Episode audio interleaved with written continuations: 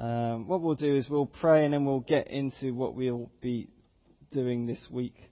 Um, so, Father, I just want to thank you for this opportunity to go through your word as we go through a very challenging uh, text, Lord. Um, I really pray that you would speak to us, speak through me, Lord. May the, the words that I say and, and what I have to share, may it be of you and from you. And may you guide us through this text, Lord. Um, and may you speak to us through it, Lord. You have included this in your Bible for a reason. Um, this, this chapter, although it is a difficult chapter to read, is here for a purpose, Lord, and I pray, Lord, um, that you would make that purpose clear to us today, Lord. So may, your, may you speak and may your word come alive. In your name I pray. Amen. So if you've been here the last few weeks, or well, a couple of months now actually, you'll know that we've been going through the book of Judges, which is in the Old Testament, which is essentially um, looking at a period of time in the nation of Israel. We see uh, in the earlier chapters of the Bible they have been rescued out of slavery from Egypt. They are taken out, a mass exodus. We see that there is wandering around in the wilderness before they eventually, God takes them to the promised land. And then we see that in Judges, we see them living in this promised land, this land that they have been promised. But we see a cycle and essentially, the cycle goes roughly along these lines. Israel forget God, abandon God, forsake the true God. They go in search of other things and worship other things. This only leads to their own destruction, their own end. They then cry out to God for help, and God rescues them. He sends a Redeemer to save them, and they are brought back to that place. And we see this constant rotation, this constant cycle of Israel turning away from God, crying out to God, God saving them, redeeming them, and them coming back. And as you've kind of been here the last few weeks, we have seen this history of Israel, which at times is very dark. Uh, the last, the very last verse of the book of Judges says this: In those days, there was no king in Israel and everyone did what was right in his own eyes. This is the very last verse of Judges, and it pretty much perfectly sums up the state of Israel at that time. The nation of Israel, both, and think about it, the people of Israel, both individually and corporately, did everything that was right in their own eyes. And we see that the, the, the problem wasn't that they did not have an earthly king, but rather the problem was that they did not acknowledge God as their king. And we see this. We see this in, in 1 Samuel 8, 6 to 9, in the, in the kind of the, uh, a couple books after Judges, where it says this, And the Lord said to Samuel, as, and this is basically the, the people of Israel calling out for an earthly king, and this is what the God says to Samuel. Heed the voice of the people in all that they say to you for they have not rejected you, but they have rejected me, that I should not reign over them.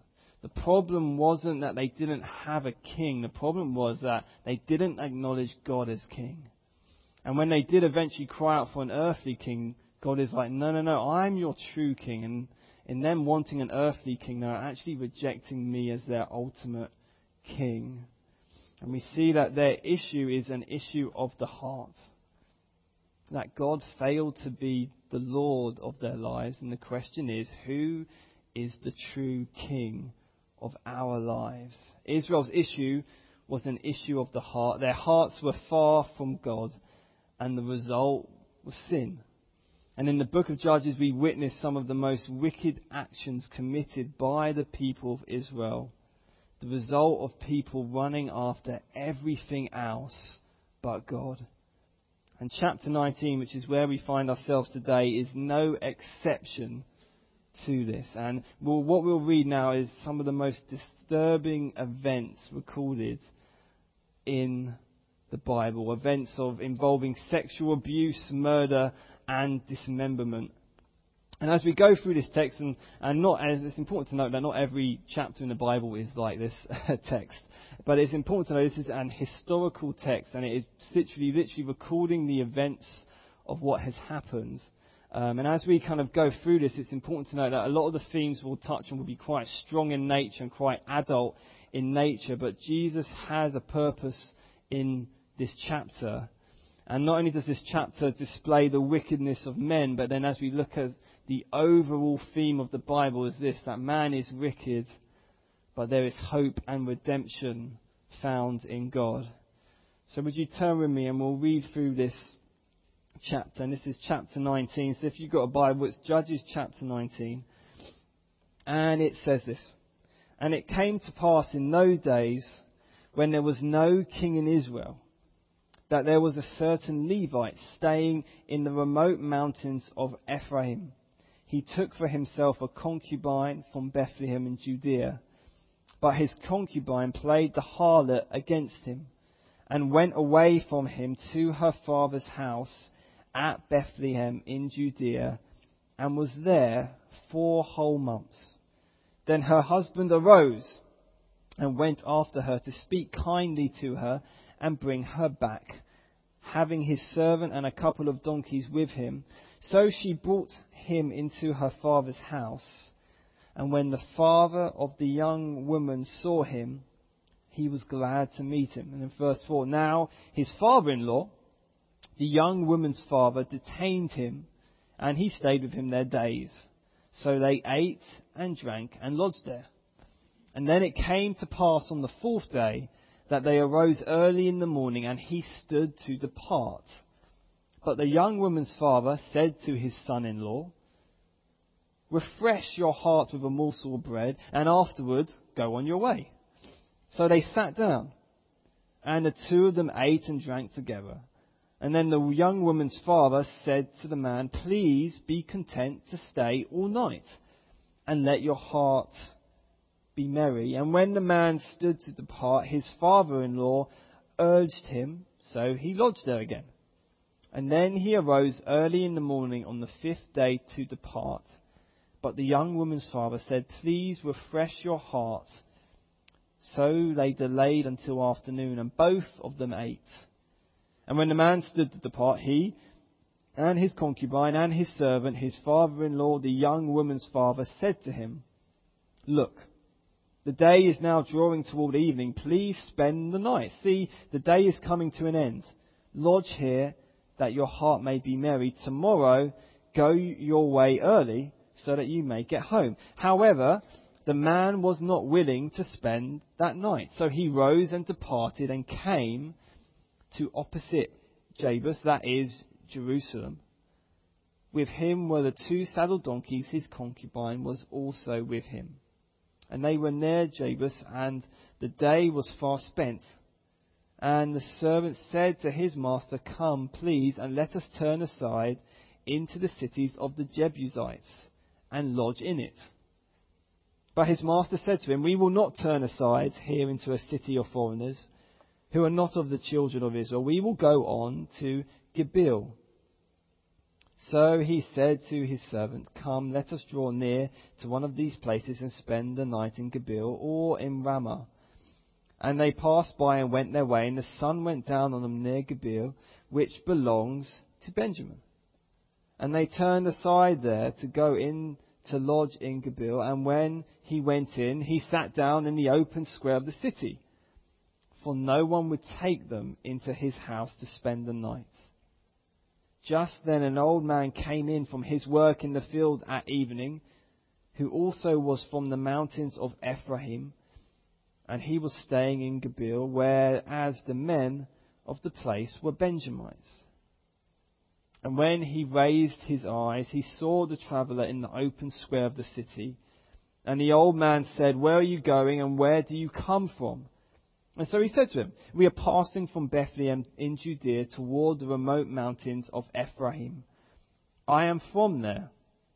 I went to Bethlehem in Judea. Now I am going to the house of the Lord, but there is no one who will take me into his house.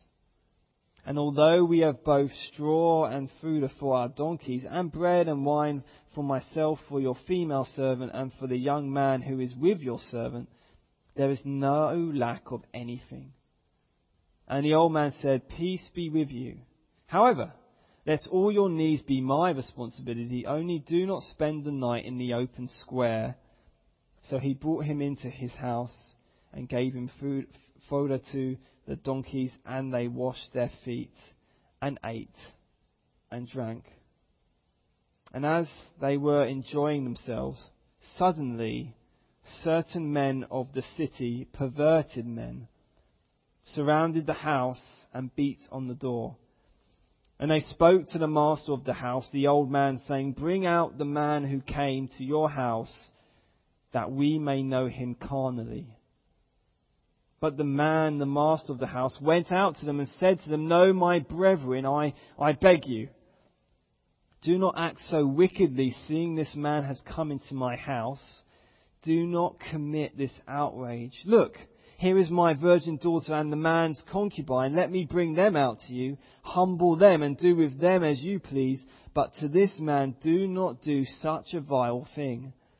But the men would not heed him. So the man took his concubine, concubine and brought her out to them.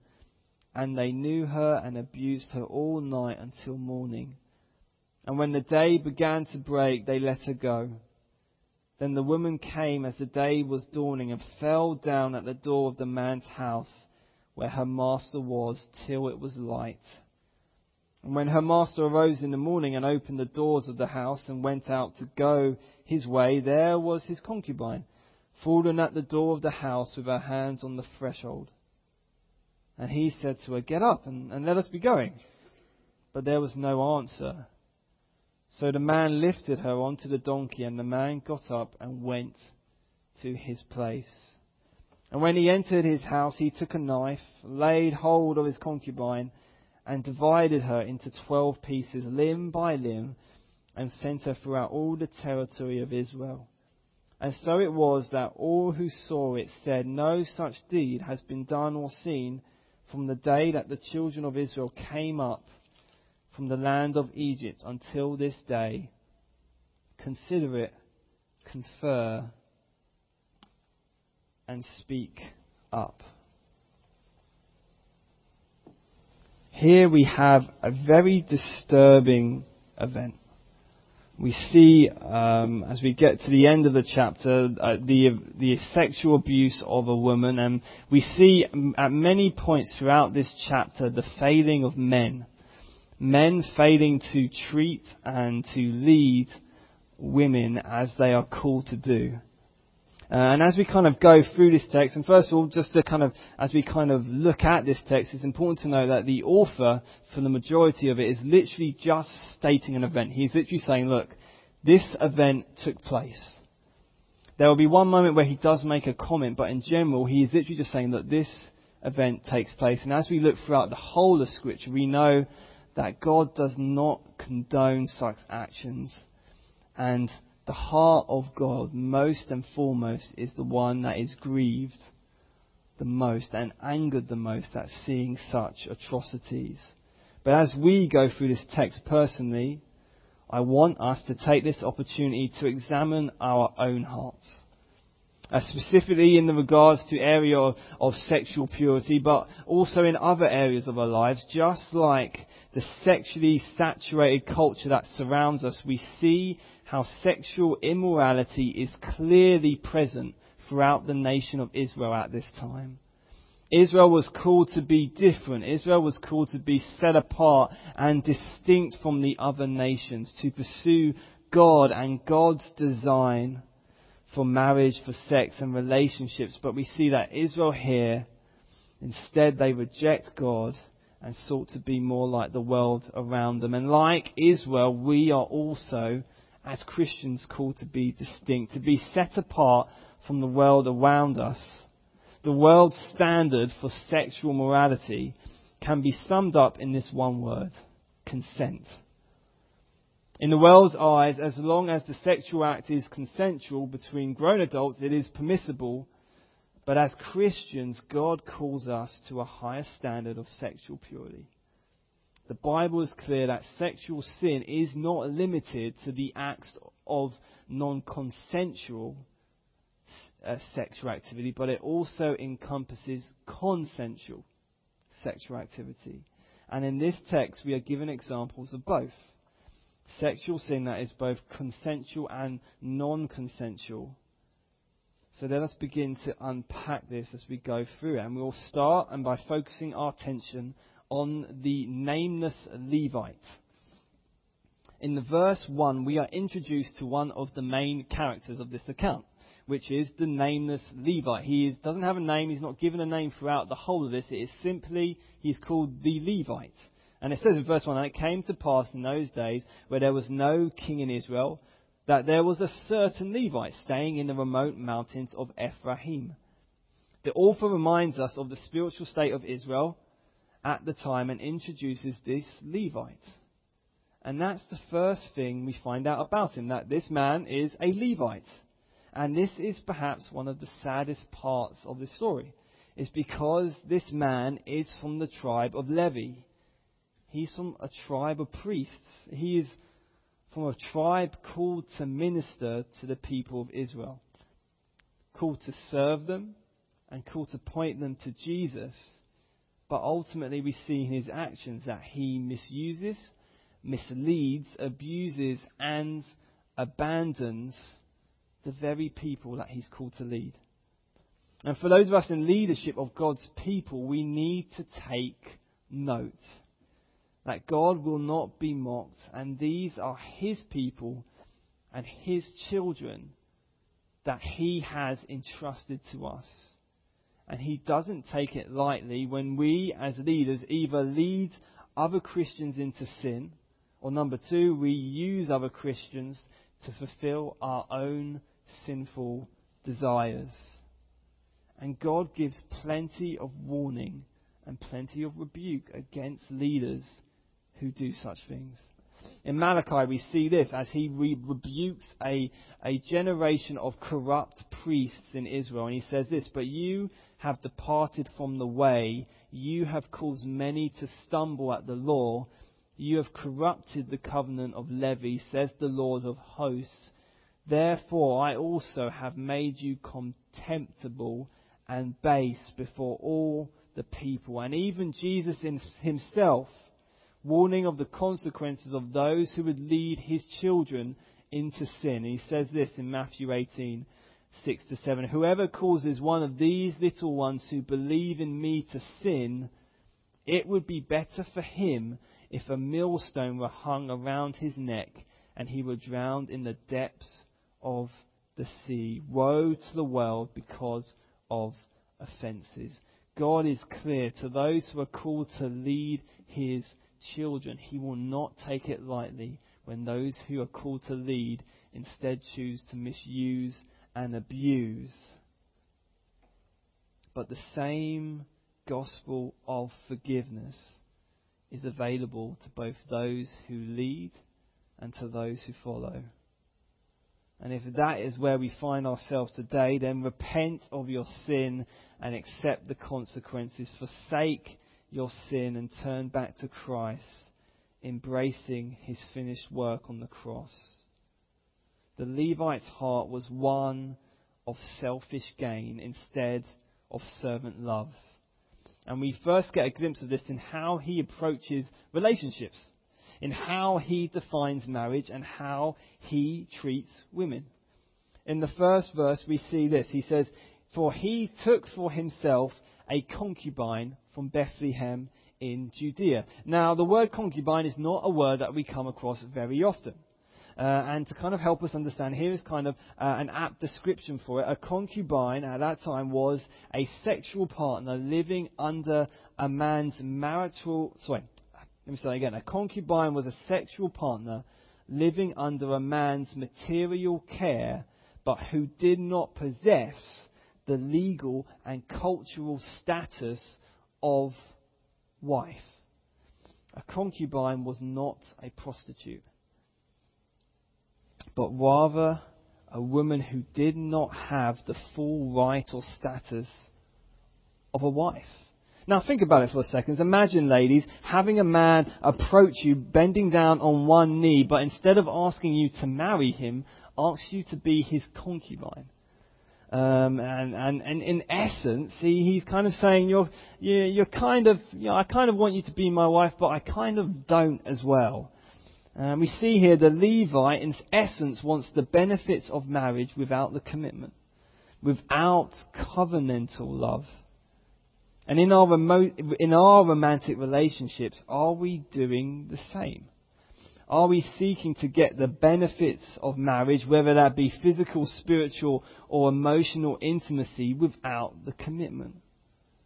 And he not only seeks the, the benefits of marriage without commitment, but we also see he's essentially redefining marriage to fulfill his own desire. And we see this in the world around us and even in the church. We can, eh, at times, in the, in the kind of the greater church culture, we see that people have been guilty of this, of redefining what God clearly describes as marriage to fulfill their own longings, to fulfill their own desires. And are we guilty of doing the same? In Levite's reaction with his concubine, we see his lack of love towards her, we see that all he seeks is to use her for his own personal gain. And we see this in his actions. Throughout the chapter, we see this. First of all, he, she does not possess the legal or cultural status of a wife to him.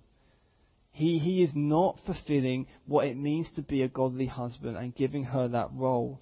We see that it takes him four months before he finally goes after her when she returns to her dad. We see that when he is threatened, he is willing to put her and sacrifice her in his place. He shows no remorse or compassion after she is raped, and he then even dismembers her body. We see that he has no love or regard for this woman. And it is perhaps easy for us to say, well, that's not me. I would never do such a thing. Maybe not to that extent, but is our heart guilty of the same? Ultimately, the Levite saw his relationship with the, room, with the woman as being a, consumer rather than being covenant. And let me explain a bit further. In, in Tim, uh, Timothy Keller, in his book, The Meaning of Marriage, puts forward this, and essentially he explains the difference between when we approach a relationship as a consumer or if we approach a relationship as a covenant, as a love, a loving sacrificial relationship. And he says it this way. In sharp contrast with our culture, the Bible teaches that the essence of marriage is a sacrificial commitment to the good of the other. And throughout history, there have always been consumer relationships and such a relationship lasts only as long as the vendor meets your needs at a cost acceptable to you. And if another vendor delivers better services or the same services at a better cost, you have no obligation to stay in a relationship to the original vendor. In consumer relationships, it could be said that the individual's needs are more important than the relationship. But there have also always been covenantal relationships. And these are relationships that are binding on us. In a covenant, the good of the relationship takes precedence over the immediate needs of the individual. For example, a parent may get little emotionally out of caring for an infant, but there has always been an enormous social stigma attached to any parent who gives up their children because rearing them is too hard and unrewarding. For most people, the very idea of that is unthinkable. Why? Society still considers the parent child relationship to be a covenantal one and not a consumer relationship. And today we stay connected, and this is kind of him going on to explain how a consumer relationship looks. And looks like this. Today we stay connected to people only as long as they are meeting our particular needs at an acceptable cost to us. And when we cease to make a profit, that is, when the relationship appears to require more love and affirmation from us than we are getting, and then we cut our losses and drop the relationship. And this has also been called, uh, this is kind of a cool word, commodification, which basically means a process by which social relationships are reduced to economic exchange relationships. And so, the very idea of covenant is disappearing in our culture. here we see that this Levite is a consumer of this woman. There is no lasting, no loving, no binding covenant relationship to it. It is simply seeking what he can gain from her, what can he consume from her. And the question to us is this Are we pursuing consumer relationships or covenant relationships? Are we building and developing consumer relationships or building and developing covenant relationships? And that is our first character introduced into this situation. And then we see this. We see in verse 2, but his concubine played the harlot, which basically means she, she was unfaithful. She committed adultery against him and went away from him to her father's house at Bethlehem in Judea and was there for four months. The concubine is unfaithful, and we don't have the specific details for what that unfaithfulness looked like, but she was just unfaithful. And after this event, she then leaves the Levite. She returns to her father. Think about it. It, take, it is four months. Four months pass before the Levite finally decides to go after her. And we don't know the reasons for why he finally decides to actually go and get her. But he goes. He eventually goes. He takes his servant and he goes to her. And then we see that when he meets the father, the father actually kind of embraces him. The father welcomes him in, in, in kind of, and, and, and he, he produces a, uh, signs of hospitality. Uh, and after many attempts of trying to get the son to stay longer and longer, the son finally leaves. He finally takes his concubine and makes his way back home. And then on the way, we see that he, uh, it begins to get dark and they stop off at a neighboring city and they are greeted and taken in by this old man. Uh, and in verse uh, 20 it says this, And the old man said, Peace be with you. However, let all your needs be my responsibility. Only do not spend the night in the open square. And so he brought him into his house and gave food to the donkeys, and they washed their feet and ate and drank. We see here there are two fathers. We see the first father uh, welcomes them in, and then we see uh, as he then, as they then leave, they then come to this other town. They're looking for somewhere to stay, but nobody will take them in. So then they come into this square, and when they are in this square, they are met by this old man who then invites them in to stay at their house. And yet we see in this next character, in this old man who welcomes them in, we see that despite his displays of hospitality, we see his failings as a father. And we see that he is not willing to protect or lay down his own life for his daughter. We see in this next man that we look at, and it's really interesting how none of these people are named. I think that's really interesting how God decided not to include the names of these people. But anyway, let us look at this next man. So we have the Levite who has this consumer relationship, and then now we are brought to terms with this old man who fails to be the father that he was called to be.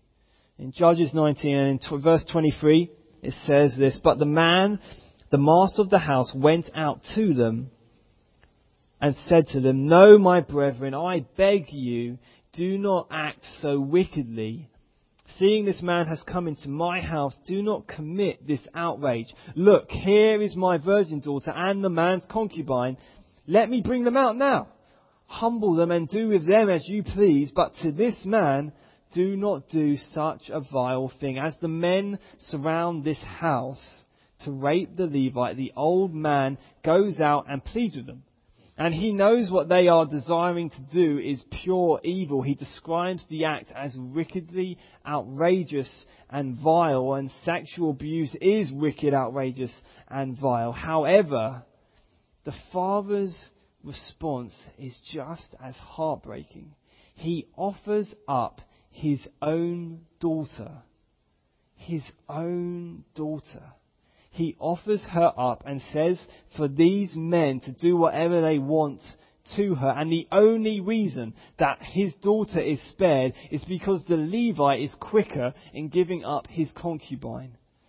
Although I am not myself a father, I have been blessed to witness the protective hearts of godly men who love their wives and seek to protect their wives and children.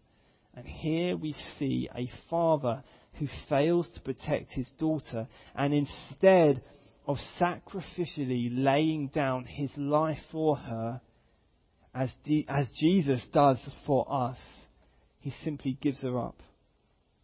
Men, as husbands and as fathers and as brothers, we are called to protect the women in our lives. And the majority of us will most likely never face such a situation, such a choice. But in our day to day lives and relationships, are we seeking to protect our wives, our mothers, and sisters, or are we seeking our own gain? Are we making wise choices which best serve and protect them? Or do we simply see them as objects for our own gain? How do we see and treat the women around us? And Paul gives some very practical and very beautiful advice to Timothy in his letter in the New Testament. And he says this to him Do not rebuke an older man, but exalt him as a father. Younger men as brothers, older men as mothers, younger women as sisters, with all purity. In essence, he says to Timothy, treat older women as your mothers and treat younger women as your very sisters with all purity. So here is the question to us. Are we treating, as men, are we treating women as sisters with all purity? Are we seeking to lovingly care and protect them as we would do our very own sisters?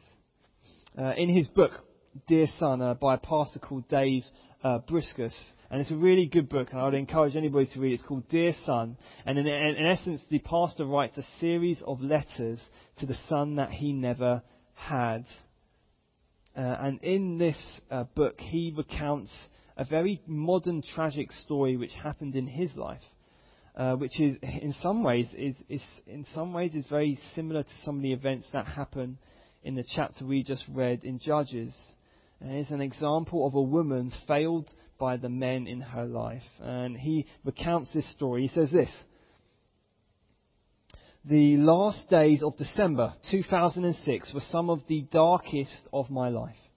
I was pastoring a small church in Albuquerque, New Mexico, and Sharika Hill, a young woman just 19 years old and an active participant in our church for several years, was brutally murdered by a man who was paying her to dance for him in his trailer home. Sharika's so called boyfriend dropped her off to perform the private dance for a man in exchange for $500. And what has taken Sharika's life was killing my city too. Men were the demise of Sharika Hill. Her dad failed her. Her boyfriend used her for money. Her client used her for sex. Strangled her, then discarded her like a cheap disposable razor. Although technically only one young man killed Sharika, many more young men were responsible for her hard life. And maybe what she needed in the absence of her father was a brother. A young man who refused to abuse or use her, but who instead chose to protect her purity. Hope for our cities, our countries, and world lies in the hearts of young men loving and serving women and children instead of using and abusing them. And just like Sharika, this concubine, this woman was failed by multiple men and not just her abusers. And granted, it is a strong example, but the principle stands. Will we treat women with all purity, seeking to protect, to guard, and point them to Jesus, or will we simply seek to use them? And as kind of Dave Bruskas continues on his, in his book, he calls men to repent of their failings, to embrace the call of Jesus, and become godly brothers. He says this I want for you what I would have wanted for my son, that you be a man of courage and a good brother and friend to the women in your life. In a culture that devalues women, I want you to fight for purity in how you love and protect your mother, your sisters, and your friends. Being present as a source of strength for young women as they walk through life's storms is important too. Women need to be reminded they are far more than sex objects or status symbols who exist for the pleasure of men. They are created in the image of God to mirror His greatness. Women exist for God just as men do. They have intrinsic dignity. But unfortunately, as we see in this account, it is this very intrinsic, intrinsic dignity which is completely disregarded and violated in a horrible act of sexual abuse. Verse 22, and it says this As they were enjoying themselves, suddenly certain men of the city, perverted men, surrounded the house and beat on the door. And they spoke to the master of the house, the old man, saying, Bring out the man who came to your house, that we may know him carnally. What we tend to, uh, it's, it's important to note that as the author introduces these men, these men who, who essentially gang rape this woman, we see that the author throughout the whole of the chapter is simply he's he's simply laying out the chapter. He's not making comments on the event, but we see here he actually and it's really it's really subtle. and You can almost miss it, but the author himself makes comments on what kind of men these are. As he says, eh, and as I say, it's a small thing to miss, but he calls this gang of men perverted. He literally, the author himself, takes uh, he takes this event and actually makes a comment. He says that these men who did such a thing are perverted, and and the ESV translation even translates it as worthless. The author wants us to know what kind of men these are. These men are evil men, worthless men, wicked men. Those who sexually abuse or seek to do so are perverted. And if we are guilty of sexually, abu- sexually abusing another human being or seeking to do so, we are worthless, wicked, and perverted.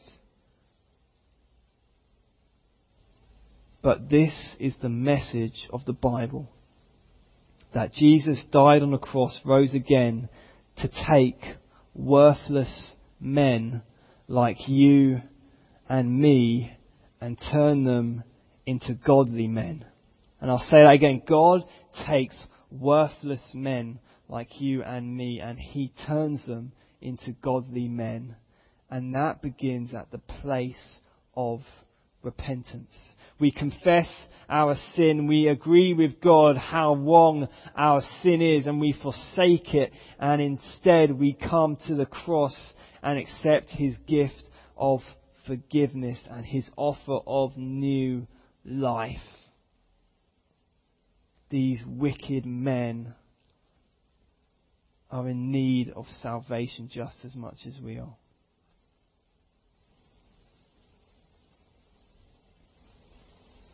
And then it continues on, and we actually begin to see in 25 that despite the pleas of the older man, they will not heed. In 25, but the men would not heed.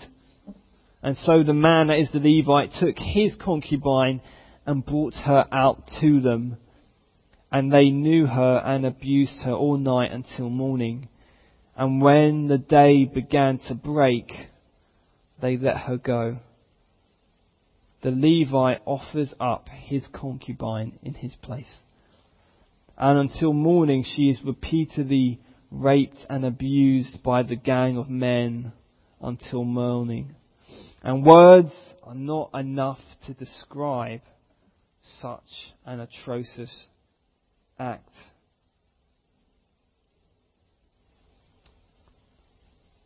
We see that accounts like this really prove just how evil man is and what wickedness we are capable of.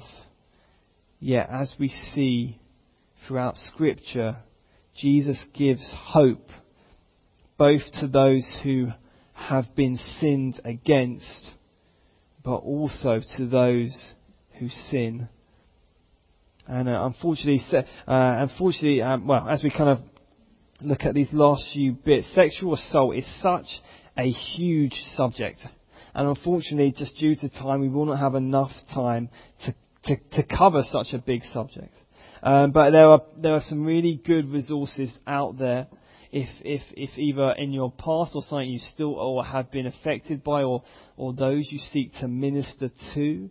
Um, two good books I've come across is one is called Rid of My Disgrace, which is by a guy called Justin Holcomb, and another book called Redemption by Mike Wilkerson, and they kind of explore these themes a bit more on how Jesus and the gospel specifically address those who have been affected by such evil.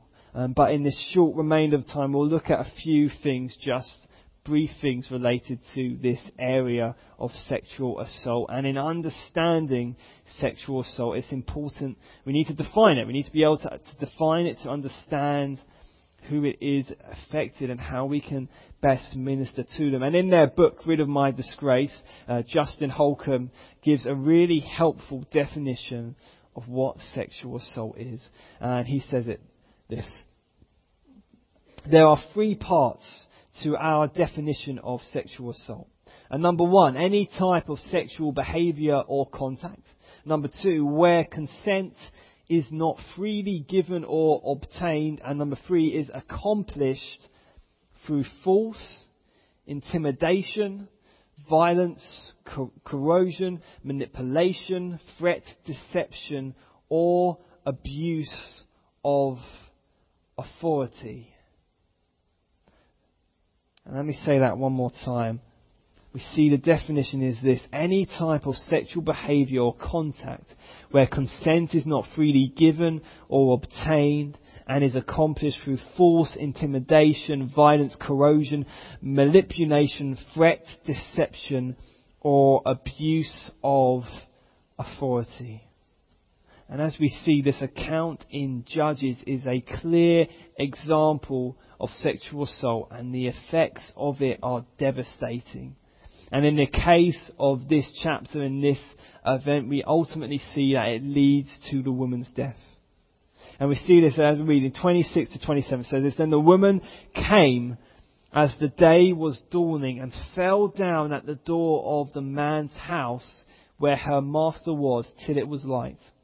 And when her master arose in the morning and opened the doors of the house and went out to go his way, there was his concubine fallen at the door of the house with her hands on the threshold. Literally, she had just collapses after this event. And as we see from the few verses, from the Levite's description in the following chapter, which PT will cover next week. He, he, he says this, And the men of were, rose against me and surrounded the house at night because of me. They intended to kill me, but instead they ravished my concubine so that she died. And then, and the, la- and the woman's lack of response when the Levite speaks to her after the assault in 28 when he says, And he said to her, Get up and let's be going. But there was no answer from her, it would appear that at some point between the event of this sexual assault and the Levite returning home with her body before he, uh, well, essentially, well, decapitates and, and takes, cuts apart her body, we see between those two points, at some point she passes away from the violence and the abuse done to her. We see that this sexual assault leads to her death. However, for victims who actually survive the initial result, the pain does not end at the event, but continues afterwards. For this poor woman, the events led to her death, but for those who suffer from sexual assault, who survive the assault, we see that afterwards the effects of it continue to leave a lasting impact.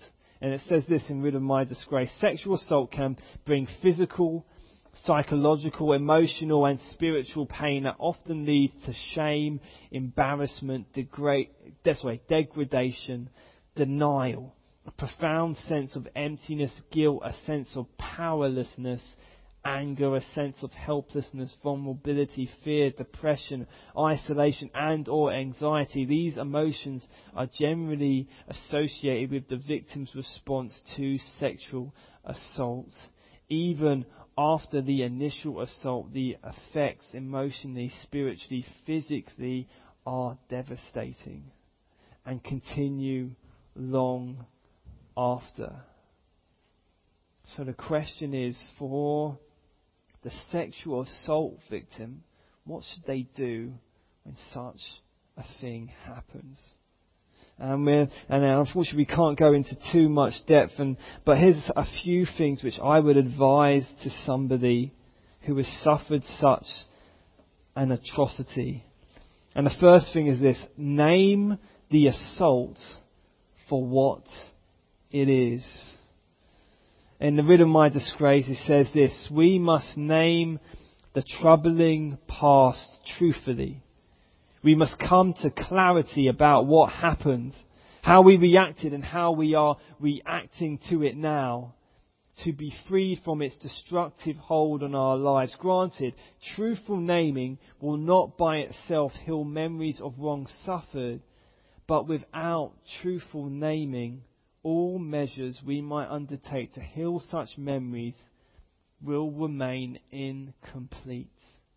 My first thing is this look, don't try and deny what has happened or hide what has happened, but be truthful about what has taken place and seek godly counsel and fellowship. You cannot do this on your own. Seek help. Find those who are older, wiser, who can speak into your life and journey with you on the process to healing, but ultimately, above all things, run to Jesus because our God is a God who heals the brokenhearted. In Psalm 147, the psalmist says, He heals the brokenhearted and binds up their wounds. And in Psalm 34, he says this The Lord is near to those who have a broken heart. And in the book Redemption, a guy called Michael R. Emlet says it this way The very experiences that threaten to drive you the furthest from God are the exact experiences that bring you into the closest possible fellowship with your Saviour. If you are a victim, lean in to Jesus and allow Him to walk with you through healing. One of the last things that we see in this text, and a really sad thing, we see that after not only the devastating results of sexual assault, but we also see in this passage the, an incorrect response to victims. And we see this in the Levite's response to his concubine. 27 says this When her master arose in the morning and opened the doors of the house and went out to go his way, there was his concubine fallen at the door of the house with her hands on the threshold. And he said to her, Get up and let us be going. But there was no answer. So the man lifted her onto the donkey, and the man got up and went to his place. And when he entered his house, he took a knife, laid hold of his concubine, and divided her into twelve pieces, limb by limb, and sent her throughout all the territory of Israel. The Levite's response is heartbreaking and reveals his lack of love for this woman. His response is as if nothing has happened. He fails to, to show any sort of emotion or empathy. He simply puts her on his donkey and goes home. And then the chapter ends with him dividing her lifeless corpse. We see here an incorrect response to those who have suffered from sexual assault as those of us who may be called to minister to victims, unlike this man, this Levite, we are called to lovingly serve and point them to Jesus. Uh, in the book Rid of My Disgrace, there's a real help, really helpful section at the end which offers really practical advice of what to do with somebody who has suffered. when, if you're seeking to help somebody who has suffered from sexual assault. But unfortunately, just for the sake of time, we won't have a chance to read through it. But I would encourage you to, to get the book yourselves. But ultimately, this is what we're called to do. Unlike this man who showed no remorse, who, who, who acted as if nothing had happened, we are instead called to be available to serve, to seek the Lord and follow his lead in how we should lovingly serve victims. And in the book Real Marriage, uh, uh, the, one of the authors, uh, Grace Driscoll, describes the blessing of being able to walk alongside others who have experienced sexual assault. By God's grace, she says this, by God's grace, I get to hear stories of redemption and enjoy my own. We get to actually comfort others with the comfort we have received when we take what we have learned and share it with other women. When a friend tells you about her history of abuse, that is the important first step to walking on the road to redemption. Be a tender listener and a safe confidant. Pray for her and with her and ask God for wisdom, truth, and healing in the journey. if we do have the opportunity to serve those who have experienced such suffering, may we be a tender listener and a safe confidant. May we be willing to serve, ready to listen, ready to pray for them, and ready to seek God in His wisdom and His truth as we journey with them in that process of healing. As we see, we'll see next week when PT continues, we will see that ultimately these events lead to the gathering of the tribes of Israel as they gather against the tribe of Benjamin. And we essentially see a civil war take place, and uh, the tribe of Benjamin is almost completely wiped out as a result. All of this carnage, all of this destruction, all of this pain, all of this sorrow. Why? Because every man did what was right in his own eyes. And what should have been the response of the people of Israel, both individually and corporately, is the same as what should be our response repentance of our sin and a turning back to Jesus. And I just want to end with a couple more thoughts as we bring this to a close.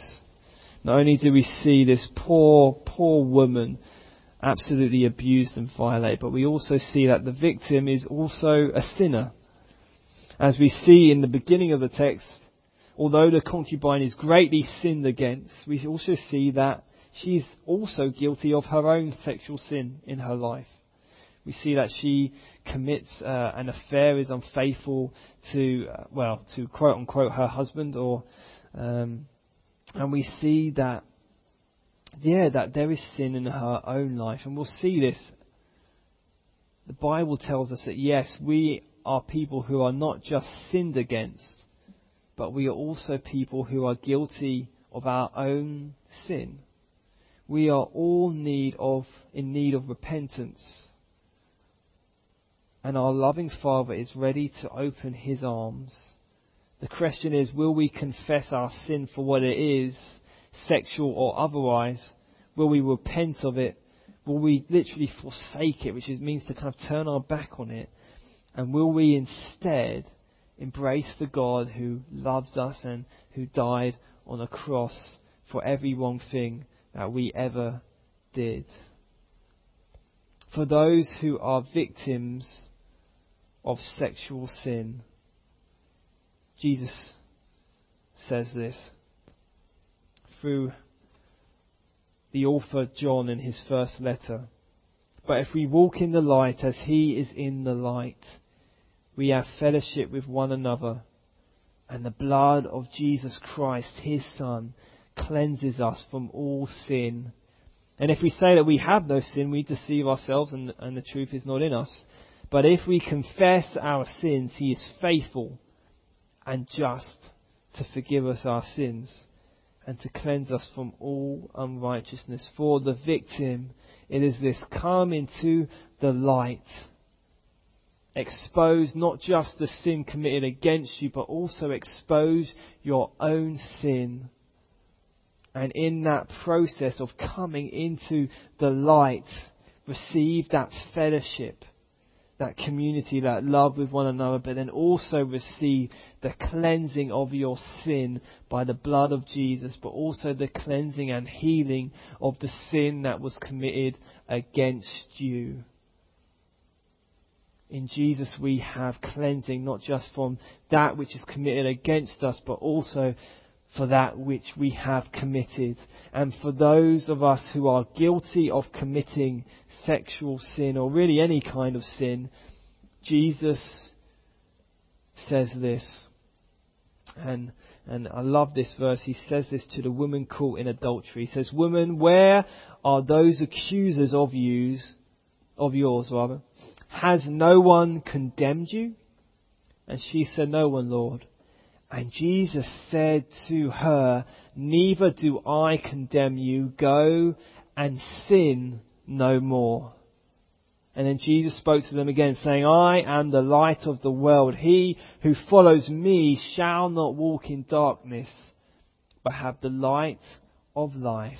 To the person, just as in this text, just as in, just as this Jesus says to this woman caught in adultery, he says to us, he says to you and he says to me, guilty of sin, sexual sin or, or other sin, he says this, neither do I condemn you. Go and sin no more. And how could Jesus say such a thing? How could he say that? We are guilty. We know that we are guilty before him. And yet he says, I do not condemn you. Go sin no more. And this is why. Because on the cross, he bore the punishment which we deserved. God Himself became a man and endured abuse, shame, pain, and took upon Himself the punishment which we deserved. Our sin is so serious that it nailed Jesus to a cross, but He loved us so much that He willingly endured it and then rose again, proving that he had conquered death and sin once and for all, and now he calls us to put our trust in him and follow. For the person guilty of sin and for the person who has been sinned against. Jesus says this, I have died on a cross for every wrong thing that you have done and for every wrong thing done against you. And now put your trust in me, accept that gift of forgiveness and embrace me and follow me.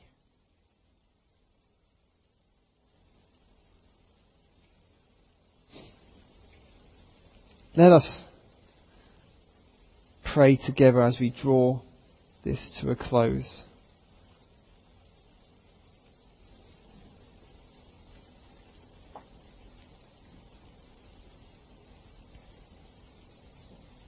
Father, I just want to uh, thank you for this time, Lord. A very challenging time, a very, uh, a very difficult time, a difficult text to come face to face with, where we see just how evil and wicked man is. Father, I pray, Lord, that for the victim, that we would come into the light and that we would be honest about what has happened and seek help and ultimately run into your arms. And for those of us who are guilty of committing such sin, of misusing people and seeking to consume people as opposed to lovingly serve, forgive us, Father. Forgive us for our sin. We forsake it, we turn our back on it, we repent of it, and instead we embrace you. If you are the victim today, come near to Jesus. Draw near to Him, cry out to Him, for He hears and He comforts the broken. And if you are guilty, if you are a sinner, guilty of abusing others for your own gain, then once again come to the cross. Repent of your sin and accept Jesus' gift of forgiveness on the cross and forsake. That means to turn your back on that destructive, that evil, that wicked, that worthless lifestyle. Father, I thank you that the message of the Bible is that you change worthless men. You take worthless men like, you take worthless men and women like us and you save us and change us into godly women. So this is my prayer today that you would do so.